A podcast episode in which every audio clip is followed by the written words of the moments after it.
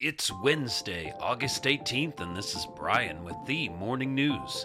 Give us five minutes and we'll give you the headlines you need to know to be in the know.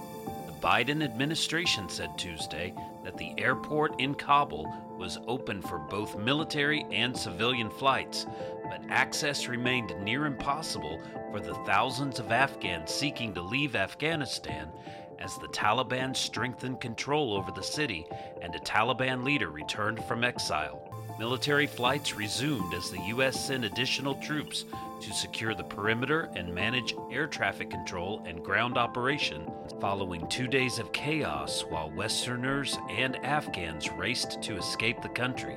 The U.S. said it had completed the evacuation of its embassy staff, leaving only a small contingent to process other departures from the country.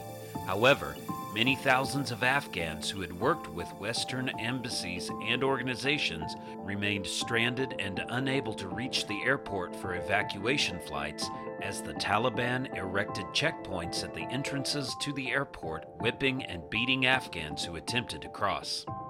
In other news, the Florida Board of Education voted unanimously to punish two school districts for implementing mask mandates that ran afoul of a state order barring such requirements. The sanctions, which will be specified after further investigation, were directed against the districts in Alachua County, home to Gainesville, and Broward County, which includes Fort Lauderdale and makes up the second largest district in Florida. Tom Grady, chairman of the Education Board, said punishments could include withholding salaries of school leaders and removing them from office. The move escalated a continuing battle between the state and some local school officials over whether to require masks and comes at a time when COVID 19 cases are surging in Florida. Around the world, New Zealand's city streets were largely deserted on Wednesday as the country returned to life in lockdown for the first time in six months in a bid to halt any spread of the infectious Delta variant. New Zealand had been virus free and living without restrictions until Prime Minister Jacinda Ardern ordered a snap three day nationwide lockdown on Tuesday after a single case, suspected to be Delta, was found in the largest city of Auckland.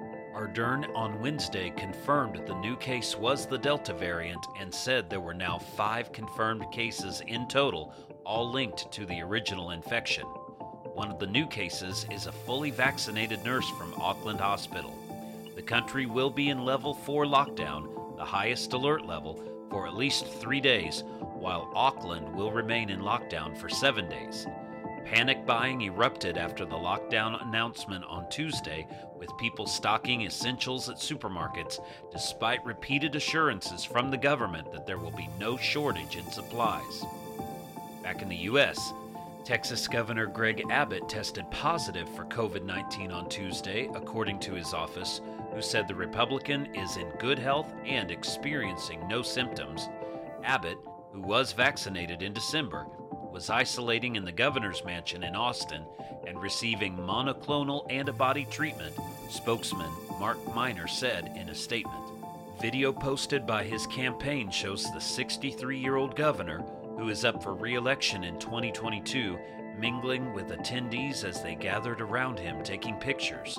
The event was held by a group called the Republican Club at Heritage Ranch. And Maki Kaji the creator of the popular number puzzle Sudoku, whose life's work was spreading the joy of puzzles, has died, his Japanese company said Tuesday. He was 69 and had bile duct cancer. Known as the godfather of Sudoku, Kaji created the puzzle to be easy for children and others who didn't want to think too hard. Its name is made up of the Japanese characters for number and single, and players place the numbers 1 through 9 in rows columns, and blocks without repeating them. Kaji was chief executive at his puzzle company until July and died August 10th at his home in Mitaka, a city in the Tokyo metro area. Now you know, and you're ready to go with the morning news. These headlines were brought to you today by Podmeo. Start your podcast easily at podmeo.com, the world's number one podcast hosting. Subscribe to this daily morning brief on Spotify, Apple Podcast, and themorningnews.com.